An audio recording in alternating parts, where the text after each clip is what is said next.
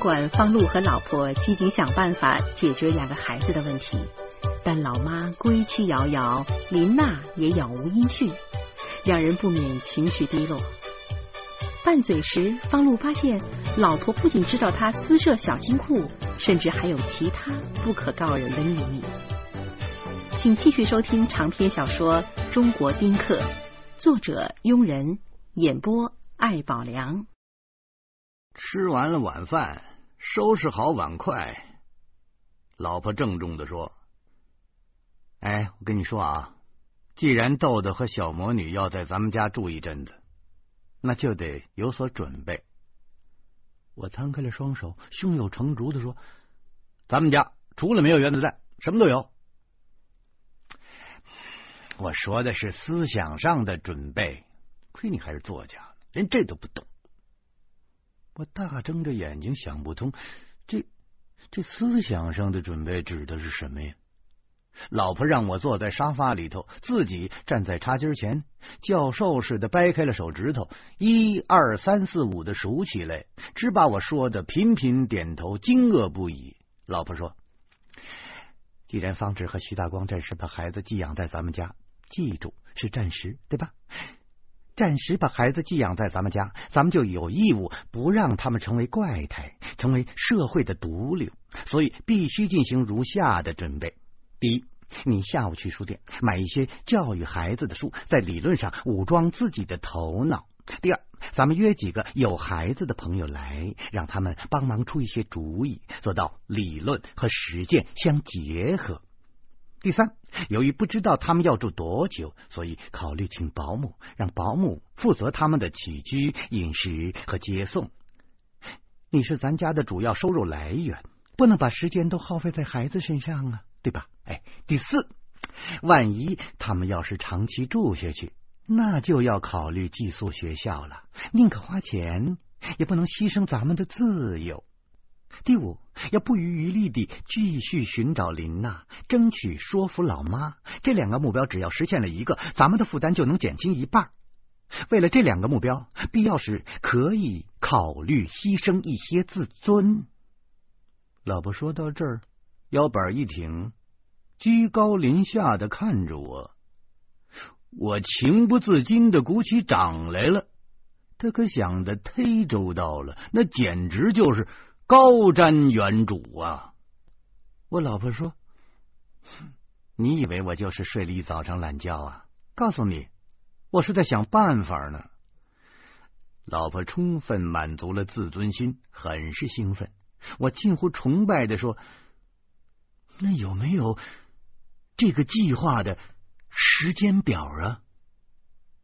老婆看了看表，嗯。现在是两点钟，四点钟就要接豆豆。这样吧，你现在到书店去买书，然后把豆豆和小魔女给我接回来。您呢？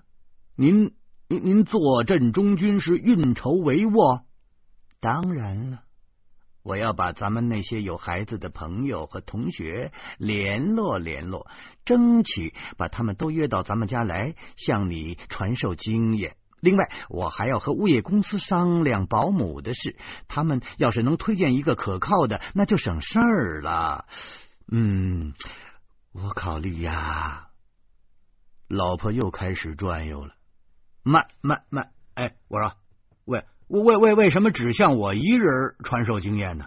呃，我我我不是怕别的啊，我是怕老婆把任务全都推给我。我老婆说。当然了，孩子都是你弄回来的，你当然要管了。如果我管呢，我保证管呢。可是我我一人呢，那不力不从心吗？放心，我不会忘了你的。我呢，我是女人，女人有对付孩子的天分，我不用学，主要是你。你给我记住啊，不能说脏话，不能跟孩子动手，你就有这毛病。我点了点头，老婆的话有道理。老婆想了想，我还要在家里啊，嗯，还要联系老妈和林娜。嗯，万一找到他们中的一个，那就好办了。嗯，老妈在在峨眉山呢，那你得先把咱舅舅给说服了。我觉得让老婆去对付舅舅是个好主意。舅舅能够骂外甥，他总不能骂外甥媳妇儿吧？凭我老婆这胡搅蛮缠的劲儿，我舅舅可真不一定是他的对手呢。老婆点头说：“好，现在就行动。你去接孩子，外带买书，现在就去。”老婆慨然的指着房门。我老老实实的站起来，一切行动听指挥，步调一致，才能夺取胜利。由于担心小区附近的小书店的货品不齐全，我特地跑到了王府井新华书店。哎呦，我天哪！整整的一层楼，那全是关于少儿教育的图书。一进门，我这眼睛就花了。我脑子灵便，当下就找到书店的一位女售货员，希望她帮忙推荐几本。女售货员已经三十多了，上来就问孩子的岁数。我说：“一个是五岁的男孩，一个是八岁半的女孩。”售货员惊奇的望着我说：“咱北京不能生二胎呀，您超生了吧？”我赶紧告诉他说。其中一个孩子是我侄子，这大姐才打消了戒备。这大姐带着我在书店转悠了半个小时，先后推荐了少儿心理学、宝宝学前教育、我的孩子刚上学等等十几本。最后我笑着说：“那就 够了，再多我也看不了了。”三点半，我从王府井打车去幼儿园。半路上，我心里又不踏实。豆豆这孩子并不闹心，但爱说话。昨天晚上，豆豆唠叨来唠叨去，最后硬是把老婆给唠叨睡着了。必须要有所防范。于是我半路下车，在超市里又买了一袋香肠。到了幼儿园，我再次参与家长们荒诞而滑稽的迎接仪式。豆豆跑出来的时候，我沉着脸说：“这是打手机了没有？”豆豆胆怯的回脸看着阿舅，然后坚决的摇了摇头。我大是欣慰，摸着豆豆的脑袋说：“嗯，还算听话，三大爷很高兴。”由于小魔女五点钟才放学呢，我只好拉着豆豆去街心公园休息。路上，豆豆拉着我说：“三大爷。”是爸爸大还是祖宗大呀？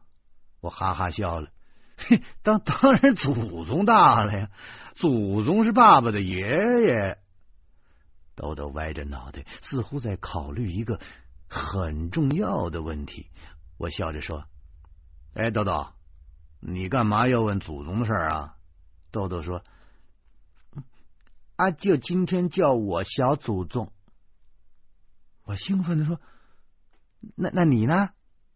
豆豆怯生生的说：“呃，没敢答应。”我心中一喜，阿舅要是管豆豆叫祖宗，那我就是这阿舅的祖爷爷。但又一琢磨，不对，这豆豆保证是犯错误了。我立刻板起脸：“你这干什么？”阿舅为什么叫你小祖宗啊？豆豆有点害怕，他摇着我的手说：“三大爷，你别生气哦。”我仍然面无表情。三大爷不生气，但是豆豆必须告诉我怎么回事。嗯嗯，三大爷说谎，三大爷就是生气了。我爸爸生气的时候就是你这样。我豆豆不自觉的后退了几步，我我摸了摸自己的脸，难道我和方志就这么像？我我是作家呀，他他是一小职员啊，我们俩怎么能一样啊？于是我假装微笑说：“呵呵，三大爷没生气，三大爷逗你玩呢。说说，今儿你到底干什么了？哈哈，嗯，我拿阿舅的手机来的，想打电话，阿舅抢回去了，还叫我小祖宗。豆豆这话明显是在告状啊！我下意识的回头向幼儿园的方向狠狠的瞪了一眼。我说：“他没敢打你吧？他要是打了你，三大爷跟他没完。”说着，我怒火攻心，浑身痒痒，于是拉起了豆豆说：“走，咱这就回去，让他说清楚。不就是动了动他那破手机吗？”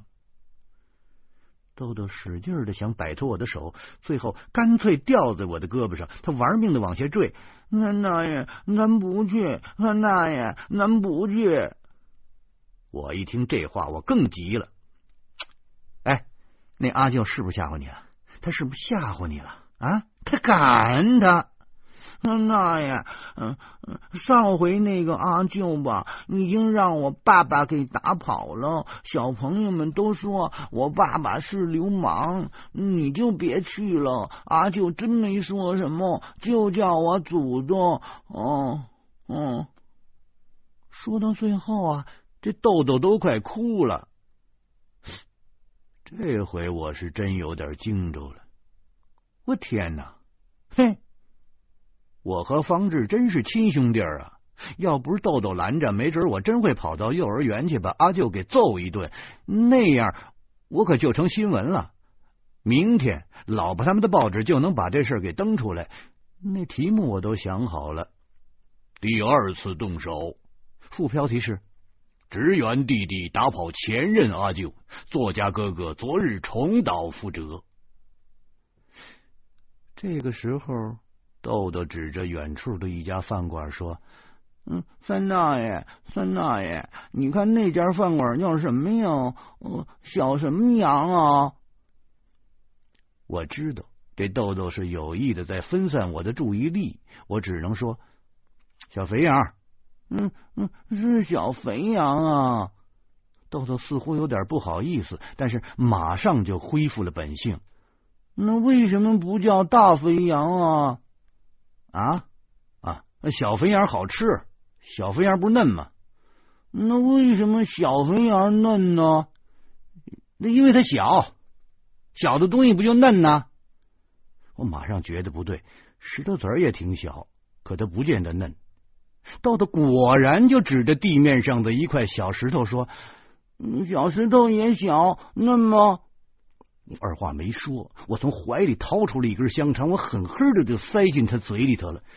豆豆被噎着了，一翻白眼，差点把香肠给吐出来。我赶紧用手摁住香肠，不屈不挠的往豆豆嘴里塞，直到豆豆开始咀嚼，我才撒手。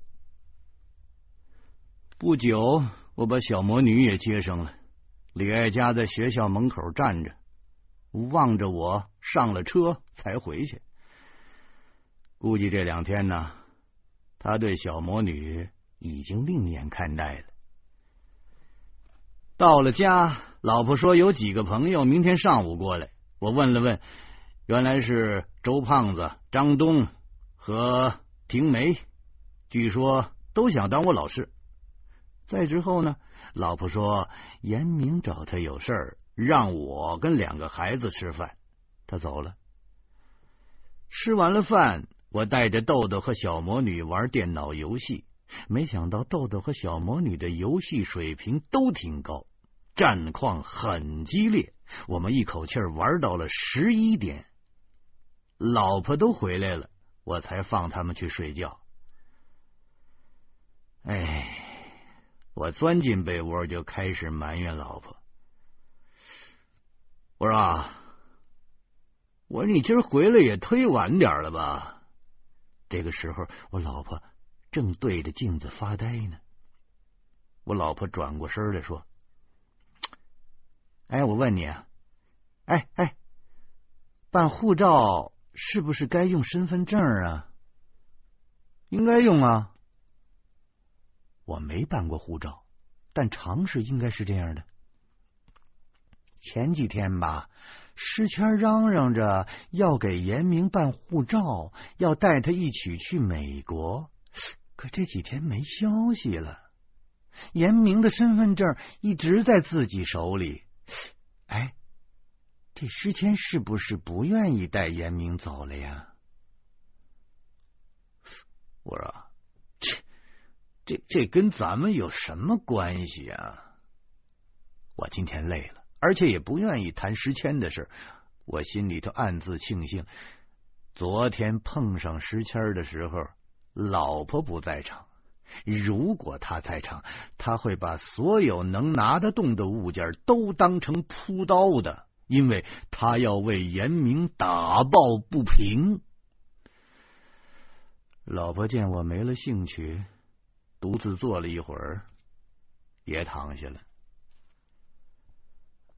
生活，那就是一个噩梦接着另一个噩梦，一个早晨接着另一个早晨，周而复始，无边无涯。夜里，我梦见自己一口气吞食了好几颗太阳，差点把肠胃都给烧坏了。而早晨，当太阳再次爬上窗户的时候，我便做出了一个阴险的决策：耍赖。七点，老婆开始向我的耳朵里吹气，而我就像睡死过去一样，连眼皮儿眨都不眨。后来，老婆果然有点担心了，她轻声的说：“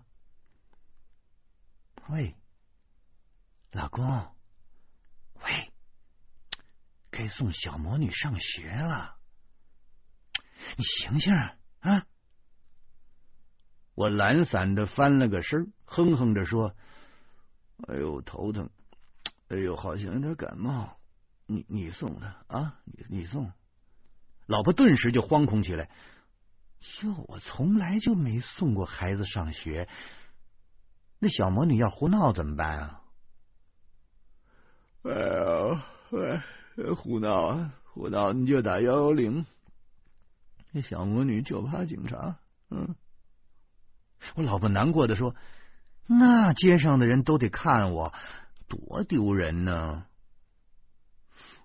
我哎呦了一声说：“看就看吧，你也不是什么幼女，怕什么呀？”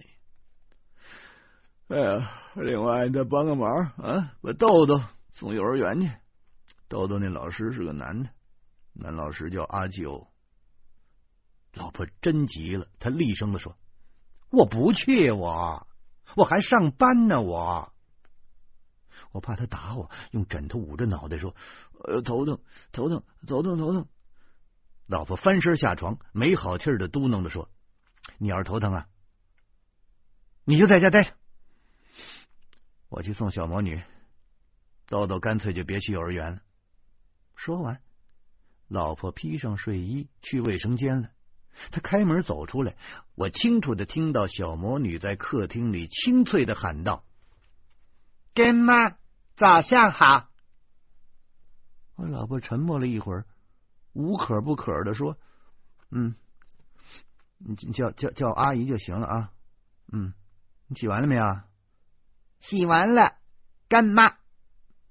嘿，这小魔女，她向来就这么倔强。”我缩在被窝里头暗笑，我心里说：“哼，再叫你几声干妈呀，哼，你就连北都找不着了。”老婆果然没再说什么。不久，卫生间里传出了一阵哗啦哗啦的水声，估计老婆在洗脸了。再之后，传来了小魔女沉重的脚步声：“干妈，咱去吃麦当劳吧。”我请你。哟，我这我这差点笑出声来，感情感情这小魔女是腰里揣副牌，逮谁跟谁来呀？不出意外的话，老婆这顿早餐算是请定了。外面果然传来老婆兴奋的声音，说：“哟，那可忒好了，我就爱吃麦当劳。”嗯，你想吃麦香鸡呀，还想吃麦香鱼呀？我告诉你啊，麦肉卷最好吃了，还外送一碗稀饭呢。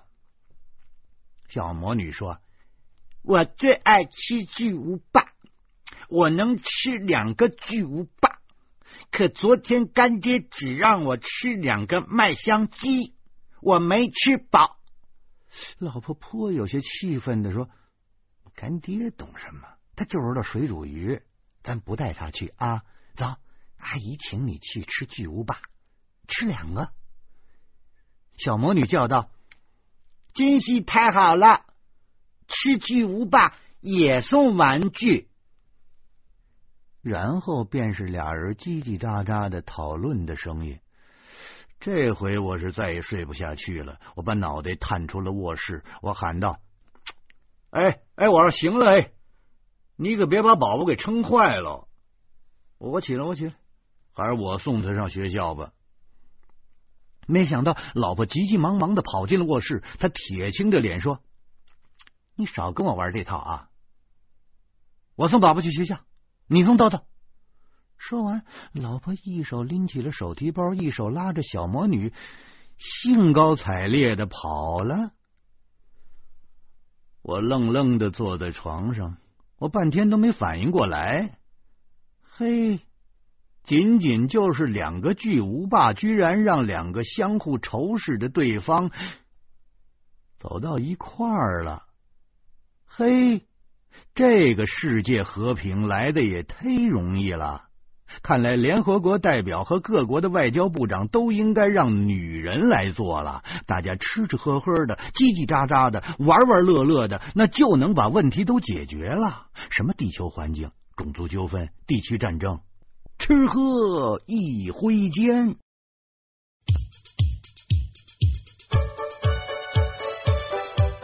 早上，方路异常的忙碌。严明打来电话询问诗谦的去向，而豆豆则是毫不客气的尿了床。应付完了这一切，方露还要去向朋友们讨教带孩子的经验。他感觉自己已是心力交瘁。欢迎您明天同一时间继续收听长篇小说《中国丁克》。